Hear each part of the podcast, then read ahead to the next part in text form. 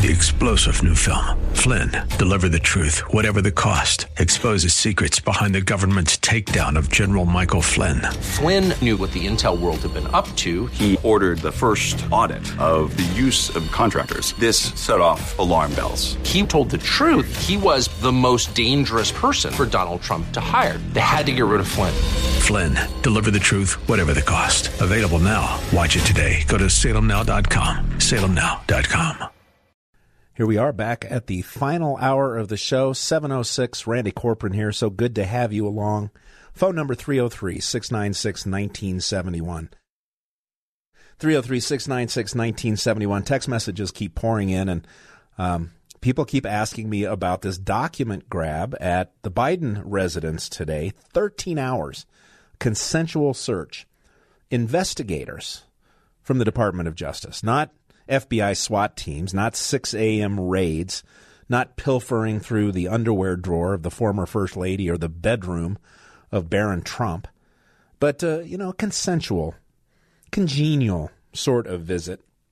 And I agree with our guest the last hour, Trevor Loudon. Uh, Joe Biden's on his way out. This is all, when the media starts focusing on this as they have, uh, CNN, MSLSD, um, White House reporters pounding the president, him just sitting there with that dumb, blind, uh, I don't really know where I am look on his face. It's TikTok, baby. Um, I think Joe Biden's days are numbered. But we'll get into more of that. Also, have a few things to say about Alec Baldwin and uh, uh, the fact that I and I don't take pleasure in other people's trouble, but it couldn't have happened to a nicer guy Alec Baldwin finally charged for the death of the that mother and uh, woman film producer. I forget her particular art, some kind of an art director or something.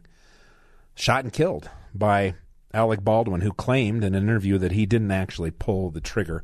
Should be interesting to see that play out. We'll have more to talk about on that in just a few minutes, and then we're definitely going to spend some time this hour sharing with you some of this just intensely terrifying if you didn't understand who these people really are. World Economic Forum, they call it WEF now, WEF 23. WEF 23, closing arguments from the closing remarks at the World Economic Forum. They will floor you. We played just a short piece with Trevor Loudon last segment where they talk about uh, the need to be spending 3 trillion American dollars a year on their economic and climate agenda. Just extraordinary. But first, I was so glad when this opportunity popped up because, you know, the Colorado State Legislature is in place. It's been underway. TikTok uh, bills are dropping. Two weeks ago, we talked about the the um, automatic rifle ban and uh, or the automatic, really the automatic firearm ban of any kind. Uh, but there's a whole lot more going on at the state legislature. And there's so very few people that I really, really like down there. Our next guest is one of them. She's a former teacher, she's an attorney, she's community organizer in the best sense of the word, not the Obama uh, sense of the word.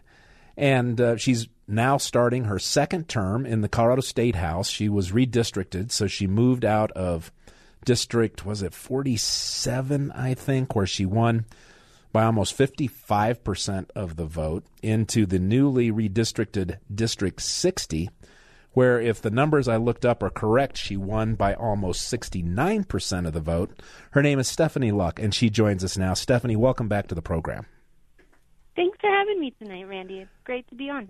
Yeah, and I hated to call you a community organizer, but I saw it there in your bio because, you know, that's just so Obamish.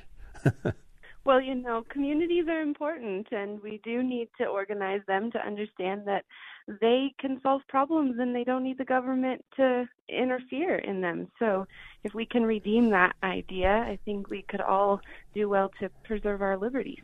Boy, amen to that. And, you know, we also have to just get better at it because the Democrats have have just uh, become masters at organizing communities, organizing groups, dividing citizens against themselves, um, ballot harvesting, you know, gathering votes, uh, racking up huge leads before Republicans ever bother to show up at the polls. Just so many things to learn from these evildoers. And uh, But I've I've got to ask you uh, first thing you're you are in you're down in the Pueblo area. I let's see I wrote down your districts I think, but I oh yeah Chaffee, Pueblo, Teller, Custer, Fremont. Um, you won pretty significantly against an incumbent Democrat in your first term back in the 2020 election, almost 55 percent. The redistricting you you slaughtered your opponent almost 69 percent. What's the change down there? Well, it really is a change of, of demographics. You know, I went from having uh, down parts of downtown Pueblo to having more of the rural center southwest of, of Colorado. And so there are many more uh, conservatives living in my new district than were registered in my old. But I say registered because while there are a lot of folks in, in Pueblo who are culturally Democrat, right? Their their parents, their grandparents were Democrat. When it comes to their actual views on things like life and marriage and family and low taxes and all of the things that we would consider conservative issues, they actually align more Republican. But um, because of that heritage, they tend to fill in the Democrat circle. So that's really the difference uh, for me this year is that I have more people who are registered Republican. And then in terms of you know unaffiliated voters, I think a lot of them like the fact that I I have been seen in the legislature as a reasoned voice that has actually had an opportunity to change some hearts and minds on the other side of the aisle on certain issues. Stephanie Luck is with us now, starting her second term in the Colorado State House in HD 60 after being redistricted out of her old District 47. And I, you know, I've I've commented on this multiple times, but I think one of the reasons that the Democrats and, and Biden are being so blatant in just opening up the southern border and, and allowing um, illegal aliens to flood in uh, so many that aren't aren't just from Mexico is because Democrats, uh, American Democrats, uh, American uh, Democrats of Mexican heritage are turning to the Republican Party. The Republican Party is becoming the party of the working man, of the entrepreneur, uh, of the person who came to America for American values, not coming here for a handout. And so they know, as uh, more and more black people and other groups turn to the Republican Party, that they've got to make that up somehow. And that's why the open flood. What say you? Well, you know, it's an interesting concept because if that is their desire, I don't think that it will bear the fruit they desire for it to bear, largely because of what you're saying, that the voices that they've relied on historically are, are changing sides and sort of seeing the writing on the wall, seeing that these ideas that are advanced by the Democrat Party often just lead to hardship and suffering. And uh, flood open those those gates and allow others to come in in hopes that they'll vote for you. I don't think it is thought out uh, long term, especially when you're inviting people from places like Venezuela who saw firsthand their nation, a, a top economic producer, just transformed practically overnight into poverty where nobody could find food and you're you're eating your your domestic pets um, because there is no food. It's terrifying. And so those folks who are coming up here, they're coming up here because they believe in the ideas of America and they're going to be even more passionate about preserving it, recognizing that if America falls to these bad ideas, there's really nowhere else to turn to. So I don't know that it'll play out the way that they desire if that indeed is their hope. Well, my fear is that so many who are fleeing don't understand the politics of America. All they know right now is is the, the handouts that are available uh, and the way that they'll be taken care of. And I, I, think you know, as time goes on, people wake up, just as uh, Democrats and many in uh, black communities are understanding the damage that the Democrat Party has done to their communities, their ideals, their principles, and their pursuits. Um, but anyway, that's obviously something that is way out of our control. One more question, and then we'll jump into what's going on with the state legislature. Given the fact that uh, the Democrats hold, you know, practically a supermajority in the House and a significant um, uh, margin in the Senate. Democrat governor, Democrat statewide offices all around. What was the motivation for you to throw your hat back into the fray? I, am sure we didn't, and you didn't anticipate uh, the turnout in the election to be as bad as it was. But man, it's got to be tough to be in the minority, especially when you've got such aggressive radicals on the other side. I don't know if it's if it's more difficult now than it was last year. You know, we were still in the minority last year. We still were down the nine votes. It's all a question, I guess, of perspective. Really, what I am called to do and what I believe your listeners are called to do and yourself is to rebuild an entire civilization, uh, rebuild a way of thinking, rebuild a, a way of doing life. We have really lost the vision of the founders. Even just talking with people about the Tocqueville's experiences and, and recognizing that the the diversity within the the social institutions and how different groups came up and and took care of different aspects of, of society and, and community you know we've really lost that vision. And so we have a huge task in front of us whether we're down 9 or down 16 or down 32 or whatever it might be to help people think differently about the way we interact as people, recognizing that ideas have consequences, bad ideas have victims. We continue to pursue a lot of bad ideas, and so we have to think differently. And doing that, whether you're in the minority or super minority, posing questions, allowing for the power of question to penetrate hearts, it, it really is no different. In fact, I think in some ways it's the, the starkness of it makes people bolder to to step out and say, you know what, this is all I have. This is, all I have is my voice, and I am going to use it in order to to hopefully convince people that there is a better way.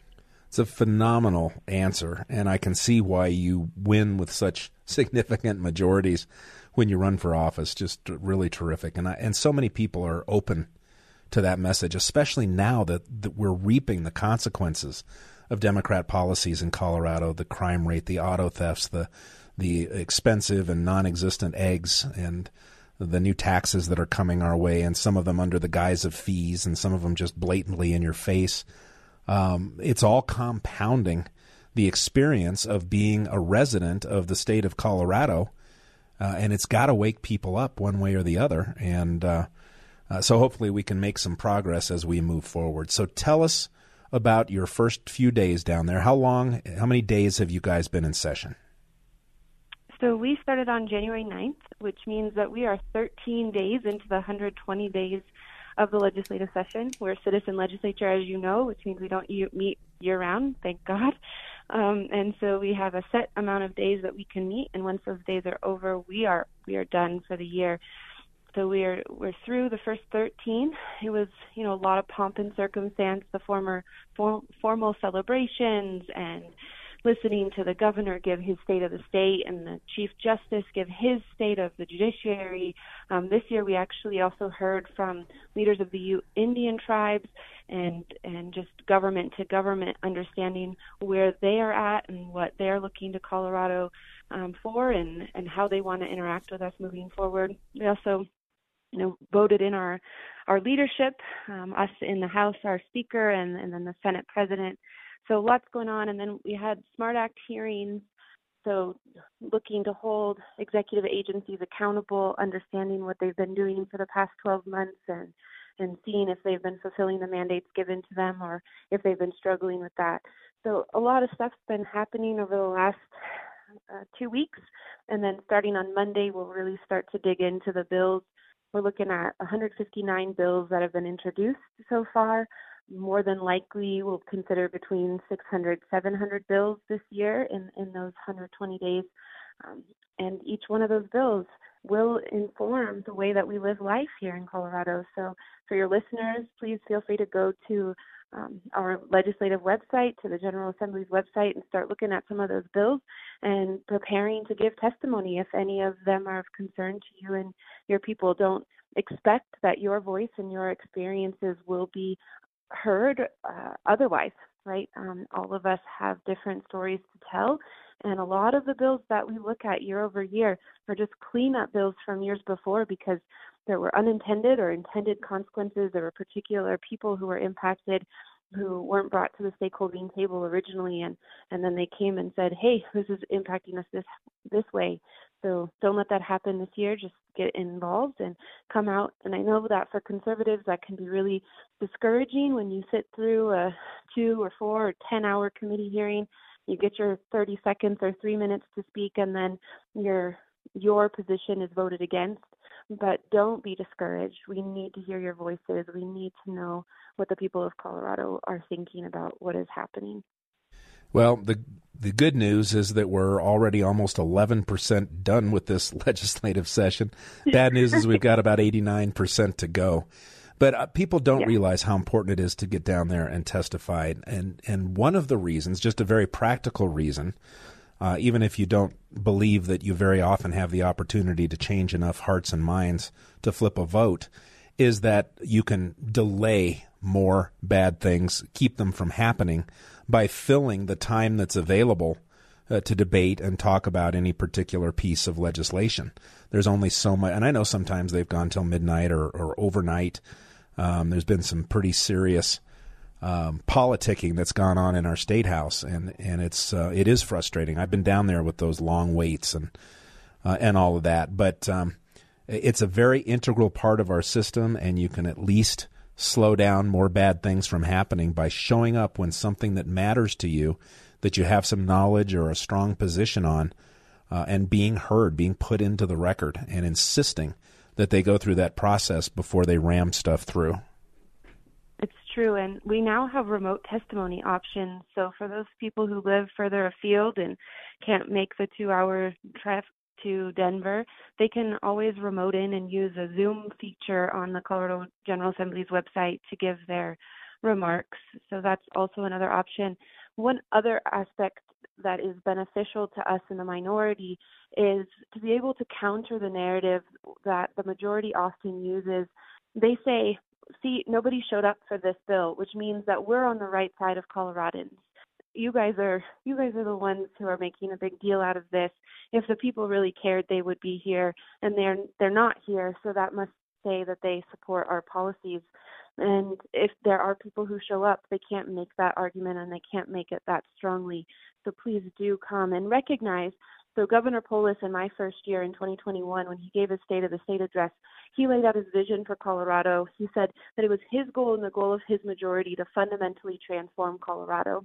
And year over year, he has he has reinforced that idea. This year, they're looking to fundamentally transform Colorado through the meta narrative of the housing crisis. They, they create these existential crises, and they say, in order to resolve these big things, we have to take more of your rights. We have to change the way that we have been doing life in Colorado. And so um, we need people who can come down and say, I don't want to fundamentally transform Colorado. I want to continue to live under the mission statement of America, which was adopted by Colorado, i.e., the Declaration of Independence and the truths that are enshrined therein.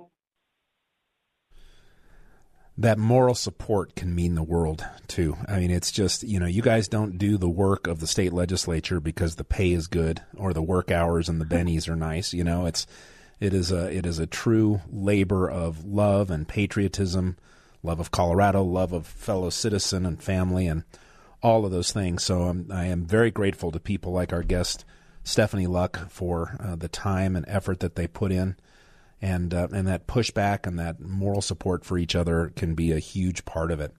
Uh, we're really pushing this segment, but uh, is there any bill, one or two, that pops to mind that you're aware of that should be on people's radar before we call it a night tonight? Well, you did mention the leaked assault weapons ban bill, but we haven't seen that actually come across the desk yet. Um, I know that there are some other gun bills, maybe one that's going to hold um, firearms manufacturers liable, and and so they're going to be pursuing those types of bills.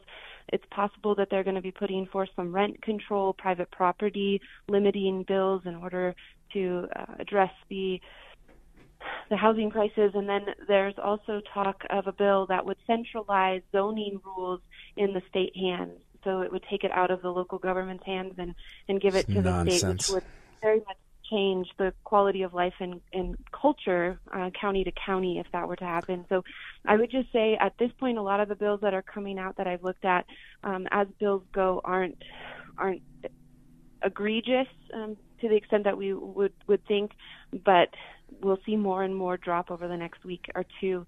And so please just keep an eye out and and realize that a lot of this stuff is quick turnaround time. So we just need your support as much as is possible over the next few months. Stephanie Luck, thank you so much for your time on a Saturday night, for your hard work in the state legislature. I know you're just gearing up, and for the, the great tips and, and just sort of a reaffirmation of why people like you and me do what we do, uh, in spite of the sort of, especially here in Colorado, the lack of feeling of success sometimes is just so very important. And we've seen around the country that things can change, can turn around. There's always the next election, and God moves in mysterious ways. Amen. And and just last thought for your guests: uh, do not grow weary in doing good, for at the you will reap a harvest. And so I believe we will reap a harvest. Just keep fighting the good fight. And thanks, Randy, and all your people for for leading the way. Amen. State Representative Stephanie Luck, have a good Saturday night and a great weekend. God bless you. You too. Bye. All right, 726. We've got to jump to the break. When we come back, some of that uh, WEF 23 uh, audio that I promised, uh, maybe a little chat about our good friend Alec Bald, Bald our good friend, not so much, Alec Baldwin. And uh, anything that's on your mind at 303 696 1971. Stay with us here. 710 KNUS. Yeah. Sounds like even uh, Joe Biden is starting to succumb the law. Of course, it's such a two tier justice system right now. Hi. Hi. Is this President Joe Biden's residence? We're from the Department of Justice, and uh, we have an appointment to come search your house for 13 hours. May we come in, please? I mean, just contrast that to the FBI showing up in SWAT gear at 6 a.m. at Mar-a-Lago. So, and and of course, Trump was cooperating. They were in negotiations on documents. They built a special what do they call them SCIF or a, a, secure place to have documents. They put on an extra lock at the request of the FBI or whomever it was, whoever it was. Um, yeah, but you know, for Biden, it's his Department of Justice. This is another promise that I expect currently brand new elected Speaker of the House, Kevin McCarthy, to keep, and that is impeach these clowns. Merrick Garland, Garland, the border czar. I just the illegality, the unequal treatment of of American citizens, depending on what side of the political aisle they're on, all of it warrants intense investigation, subpoenas, hearings, testimony under oath, and ultimately, I suspect, impeachment. And I have to say, I mentioned uh, Alec Baldwin just as uh, to remind myself before we got into our conversation with Stephanie Luck, State Representative Stephanie Luck. Thank you very much for the time. Uh, Alec Baldwin, a year, what is it, a year or more later, finally being charged in voluntary manslaughter for the shooting death of this young woman, artistic designer, right on the set of a movie and the the arrogance of this guy to go on if maybe he just thought he was so above it all he didn't talk to his lawyers first before he went on George Stephanopoulos and did a free-ranging interview where he claimed that he pointed the gun but he didn't pull the trigger. Now look, I know it wasn't intentional. It's a horrible horrible accident, but the negligence, the recklessness of everyone who handled that gun to not know what what its status is, to actually point it and pull a trigger in a rehearsal without someone first clearing it, making sure. I don't know all the protocols that are in place. And I really thought, with uh, I think it's a, a Santa Fe, New Mexico prosecutor, a lot of Democrats down there, a lot of Soros prosecutors, and then Alec Baldwin, I, I really thought as time went on, why did it take so long to bring these charges? And the bottom line is, it couldn't happen to a less nice human being. than the most vile videos of him um, using the F word and, and pushing, getting in the face of reporters and even fans, and uh, and certainly um, just being as derogatory and profane about people with whom he politically disagrees, i.e., Donald Trump supporters or Republicans or conservatives. And then, most disgusting of all, the way this man interacted with his own daughter. Do you remember those videos? Uh, those videos, those um, those recordings when they came out of him screaming at her, calling her a little piggy, using bad language, and just disgusting as a parent, disgusting as a man, disgusting as a human being interacting with a child. So I hope justice is done. A, a life was lost. Someone died because of the arrogance and stupidity of this man. And I know one of the people who managed that gun on the set has already entered a plea. I don't remember what their sentence was, but a life was lost. I don't think Alec Baldwin should be put away as a murderer or, you know, some kind of person in a fit of anger who acted recklessly and somebody wound up dead. I'm, not calling for that, but jail time, absolutely. A person died in the most careless, inexplicable, disgusting way possible. It's just disgusting. All right, we've got to do some of this audio, or we're never going to get to it from the World Economic Forum. Here is here are some of the opening remarks, opening of the closing. This is from the final speech, which occurred, I believe, yesterday. I remember from economics, we learned that with five economists, there would usually be like seven different opinions in the same room. But I, I felt they were very aligned and also related to the importance of uh, growth. That is someone by the name of Børge Brende or Brendy, and I know absolutely nothing about him. But they're not aligned on growth. They're not aligned on natural, free market innovation. People voluntarily interacting with each other in ways that benefit them. I doubt any of these super brainiac clowns, including the engineer founder of the World Economic Forum, Klaus Schwab, have ever read the most profound book on economics that there is, one that each and every one of you should have read if you haven't, and should have your kids read. It's it's that simple. It's a thin book. The chapters are easy. The examples are clear. It's Henry Hazlitt's Economics in One Lesson. It can change your life. Here's more from Børge Brende. Over the past several days, progress has been made on scaling climate ambition, driving more equitable growth, and unlocking the benefit of frontier technologies.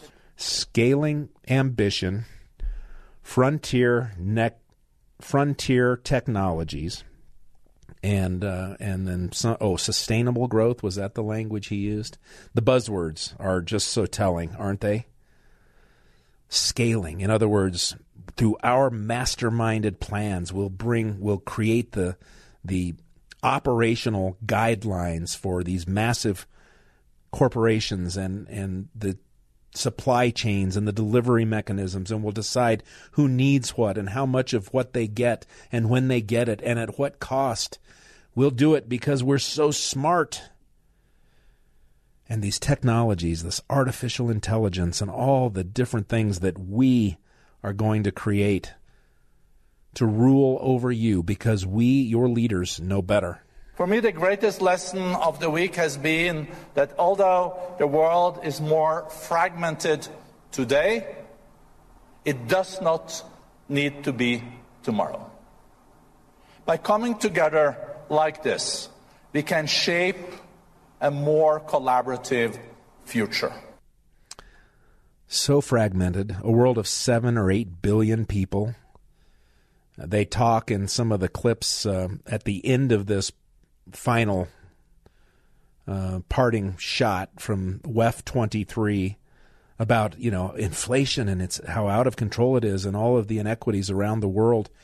And I just thought to myself as I listened to it just two short years ago, inflation was what, 1.4, 1.8% here in the United States of America, a net exporter of energy, which they talk about as, as just a dangerous crisis of scarcity of energy in the world during WEF 23. Just two short years ago. That's how quickly they can tear it all down. We also double down on accelerating climate action. The First Movers Coalition, this coalition that we formed with President Biden in the run up to Glasgow, where you use the purchasing powers of the big companies in the world to green their supply chain, has now grown from 35 companies to 70 companies, and we added Canada and the UAE as government partners. Great. They greened up their supply chain. Whew. Boy, thank God for that. The Good Work Alliance is working to build a resilient, equitable, and human centric future of work. And the new Global Parity Alliance, a global coalition of 250 CEOs, ministers, and other leaders, is working to renew growth and resilience through diversity, equity, and inclusion. He said through, he meant through diversity, equity, and inclusion, the magic buzzwords of the left. You could do a full segment, a full hour on each and every one of these words and the nonsensical meanings that the left have ascribed to them and the policies that they have built around them. It is truly terrifying, and it's not working. Look back to the days when America was the economic engine of the world. You can go back to the, the great rise in manufacturing. You can go back to two years ago when we were on the verge of being the world net producer of energy, clean energy, clean coal technology, clean natural gas, and oil out of the ground and produced in the most healthy and efficient of ways, the least polluting of ways. Unlike China, unlike India, running rampant, building coal fact, dirty, filthy coal, not because of coal, but because they don't treat it, they don't clean it, they don't uh, do anything to capture and limit the damage being done from their emissions. And so while these clowns are over there plotting your future, plotting your life, nothing being done, no pressure being put on the Chinas and the Indias, the great polluters of the world. Absolutely disgusting. And then there was this clip that I shared with Trevor Loudon. A new initiative, GAEA, Giving to Amplify Earth Action, will leverage philanthropic capital to help generate the 3 trillion US dollars needed each year from public and private sources to tackle climate change and nature losses. I, I really have no problem with that. You know, we'll just turn over $3 trillion a year to the brainiacs, the control freaks, the maniacal nonsense going on at WEF 23. Three trillion U.S. dollars a year that they need in a country that can't house its homeless, that can't feed and give good medical care to its veterans, that has leadership in place that believes a wide open southern border with children being trafficked and fentanyl coming across and illegals and terrorists and criminals and sad sacks who are looking for a better future is all okay. How do they think they're going to milk $3 trillion a year out of the most bankrupt country in the history of time? $33 trillion in debt. Our interest on our debt for the first time ever will be more than even just our defense budget. Forget about all our other expenses. And while these clown, clowns are plotting their takeover of the entire world, we've got idiots here in our own country crying because Republicans want to hold the line on expanding the debt ceiling. Absolutely nonsense. But we're at the end of this segment. We've got to take a break. We may try and squeeze in a call or two before we wrap up the show, so sit tight if you're on the phones. 303 696 1971. 710 KNUS. We'll be right back. Back for the final segment of the final hour of the show, and uh, really glad to have you along. It's a tough time to have full lines because we don't have very much time left, but let's see what we can do. Uh, very interested in the call from Johnny, who wants to talk about a family member and the vaccine. Johnny, what's up? Yeah, I, have this very good friend from uh, uh, she's from uh, Littleton, and she got with this beautiful guy from from, from London, and they've been doing the paperwork, thousand dollars here, five thousand dollars here, and now because he won't take the jab, they want the lawyer wants to charge him two two two thousand dollars more to fill out this other application saying that you want to reject the jab.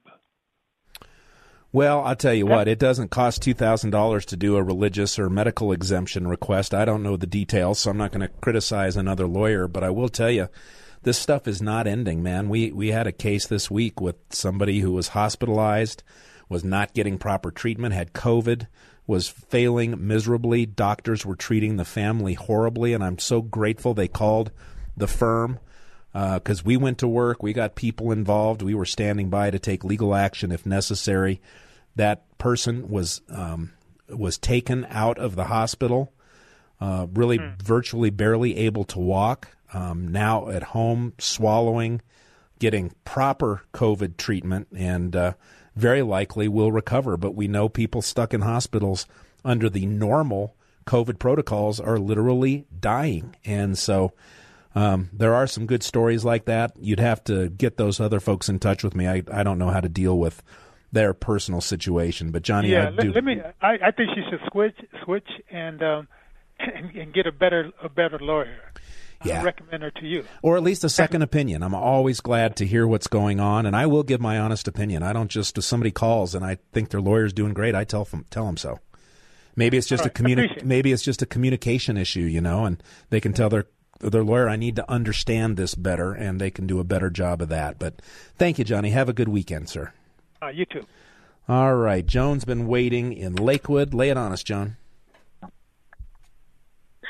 Well, um, I'm just so disgusted. I cannot believe that they knew this was going to, they were going to um, look at his house, and they didn't say anything about looking in his house.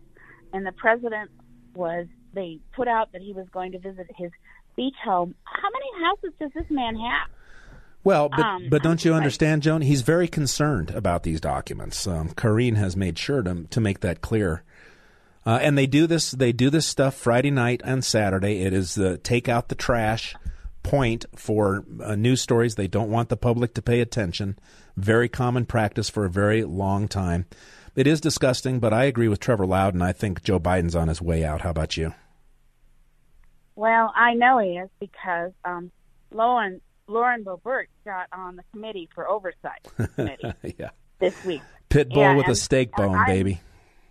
I know, and I'm sitting here going, you know, this is why they're doing all this because um, there must be some kind of system with the National Archives where you check out the papers and and they know where these papers are and they've known it for some time and they just use them and recognize them. Who knew about the National Archive Archives before Trump got um, raided? I mean, It's it's a it's a glorified library and librarian, and they're they're acting like, talking like now that they're, um, you know, just just the top dogs, and they're so offended by the way that Donald Trump was just not agreeing with their take on what he could keep and what he couldn't. But they knew where they were. They put an extra lock on the door in a secure location, and instead of a cooperative thirteen hour, you know, hey Joe, we're here. Uh, can we come on in? They show up with the FBI and raid the place. It's a disgusting two tiered sim- system. Jonah, I appreciate you listening. I want to try and squeeze in one more call before we run out of show. Thank you so much. Eric. Er- oh, this is Patriot Eric, brother Eric, the great American Eric. Lay it on me, brother. Much love to you, you great American. Good God, I just wait for the hours and the times that you come on. Randy Corbin, can President Trump chime in on, you know, uh, his pick on the big chair, you know, for uh, representative of, like, you know, For the, GN- the GOP I mean, go- chair. yeah. Yeah. He, uh, yes, yes. He uh, he could. He did in the past. Okay. Ronna McDaniel, it was his hand-picked chair uh, because oh, of her oh, success okay. in in Michigan. Uh, he supported okay. her on her second run, and for her third term, which was my first vote for an RNC chair. Um, he he came on. We had a video presentation from him, and she was voted by acclamation. No competitors because Donald Trump wanted her there. Donald Trump has stayed silent. Okay. Yeah, he stayed silent on the race, but I will tell you. For instance, when information came out and said Ronna McDaniels has been spending money on flowers and limousines and all this stuff, Donald Trump's campaign manager, I forget her name, but I read her quotes the day they came out on a Saturday on this show um, said many of those expenses were at the request of the White House for travel, for fundraisers, for this or that. He didn't want the taxpayers pay- paying. He wanted the RNC to do it. So he has defended his choice. Go ahead. It's very, very exciting that he's running again. I love that guy so much. okay, before I let you go, you great American young man, yeah. would you please find Michelle Malkin? I miss her. I was next to you, and you know the the you know, rallies and everything. Where is she? Well, I've talked to her. Michelle. Talked to okay. her a few weeks ago, and she is laying low. I I think she's taking. Oh, she's man. given herself a rest. She also took a tumble and hit her head. So, but I think she's okay. Um, I think I think it was just a. If anybody a knows, accident. you know, because I saw you and her stand side by side like uh, brother and sister, so to speak. You well, know, you guys are tremendous at the rallies. And Dinesh D'Souza, I want you to get him on your show too, please. Well, you know, you know he's got a show. Happen. He's got a show on Salem, so I don't usually do that because you can just hear him anytime okay. that you want. But God bless you, and have a great weekend, okay. great American. Thank you Happy so much. Happy New Year. Same to you, sir. Much love. love okay. Much love. Bye now. All right, and uh, don't forget, as we're running out of time here, that the uh, show does go on live and local tomorrow uh, really the best weekend show if you are a political activist and want to know what's going on rather than the mainstream media version is of course Backbone Radio with Dr. Matt Dunn. That's from 4 to 7 on Sundays. And then uh, if you haven't had enough, man, Casey and Scott Bloyer are just knocking it out of the park with the Bloyer effect because um, they're men talking about men being men, raising their daughters, raising their sons uh, standing up in society, not being afraid to be men, and it is powerful stuff. And that's, that's not all they do, but um, the lineup, I think the weekend lineup is really a lot of fun here on 710 KNUS, and I'm glad to be a part of it. Glad to have you along. I wish I had more time because there is more insanity uh, from the World Economic Forum. Maybe we can wrap up with just a couple of these. Inflation, by all accounts, however you look at it, is way too high. Yeah, now two years ago, it was just fine. Thank you very much, Donald Trump. This year is going to be a tough year. We will see the effects of monetary policy tightening, and this is generating a cost of living crisis. One of the many crises that we warned about here at the at WEF 23 so that you will voluntarily turn over more control of your bank account, your credit cards, your social score, your environmental, social, and government balancing act. We know best. And it's not a short term cost of living crisis, it's a long term inequality crisis. We shouldn't be running our economies on poverty wages. Crisis, crisis, crisis. We shouldn't be running our economies on on poverty wages. Well, thank you. That's just brilliant. I, am so glad to hear that. I'll tell you what, just two years ago, remember what your world was like. Remember what your 401k was like. Remember what your life was like. And especially pre COVID. I guess two years, you got to look back a little further than that. Anyway, that's it for a Saturday night. Thanks for being here. I'm Randy Corporon. Always remember, please never forget, God loves you. So do I. Have a great weekend and never ever. I just want to say from the bottom of my heart, I'd like to take this chance to apologize to absolutely nobody. The double champ does what the f- he wants. Three star general Michael J. Flynn, head of the Pentagon Intelligence Agency, knew all the government's dirty secrets. He was one of the most respected generals in the military. Flynn knew what the intel world had been up to, he understood its funding. He ordered the first audit of the use of contractors. This set off alarm bells. The explosive new documentary, Flynn, Deliver the Truth, Whatever the Cost, uncovers the facts behind this scandal. Flynn told the truth. He was the most dangerous person for Donald Trump to hire. I find out the worst enemy that I'm going to face in my life is right here in America. They took my assessment and they wanted me to change it. And I was like, I'm not changing it. They had to get rid of Flynn. With in depth interviews, archival footage, and never before seen personal records of the man behind the headlines. I just felt like I was drowning. Flynn, deliver the truth, whatever the cost. Available now. Watch it today. Go to salemnow.com. Salemnow.com.